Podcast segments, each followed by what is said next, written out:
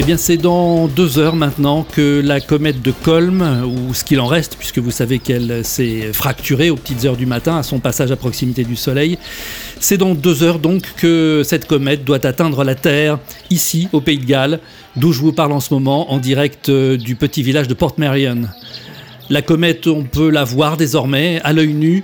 Les derniers nuages se sont dissipés mais ce n'est jamais qu'un point lumineux dans le ciel, pas plus gros qu'un avion en altitude. Rien de bien menaçant donc en apparence, rien en tout cas qui laisse présager le drame à venir. Ici tout est calme, tout le monde ou presque s'est enfui loin du danger, sauf quelques illuminés hein, que vous entendez peut-être derrière moi, qui sont venus, disent-ils, adorer la comète, qui représente pour eux la justice immanente, le signe que le règne humain sur la Terre est arrivé à son terme, et qu'il est temps de laisser la place à des êtres infiniment plus évolués et plus sages que nous. Oui, bon, c'est pas moi qui l'invente, hein, ce sont leurs propos que je rapporte. Euh, que va devenir l'humanité après l'impact? Eh Bien, c'est très difficile à dire, bien sûr. Tout ce qu'on peut dire, c'est que l'événement, bien au-delà de la dévastation immédiate, va provoquer de grands bouleversements sur l'ensemble de la planète.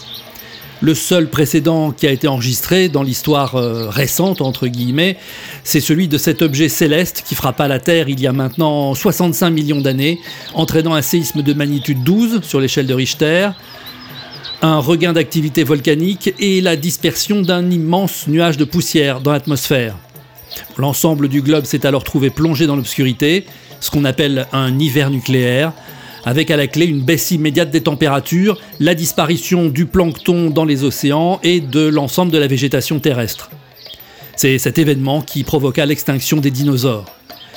Il y a 65 millions d'années, donc, le corps céleste en question euh, mesurait environ 10 km de diamètre, hein, d'après ce qu'on a pu estimer, et il faut savoir que la comète de Colm, qui sera sur nous dans moins de deux heures maintenant, mesure, elle, près de 13 km. Je... Oui, bon.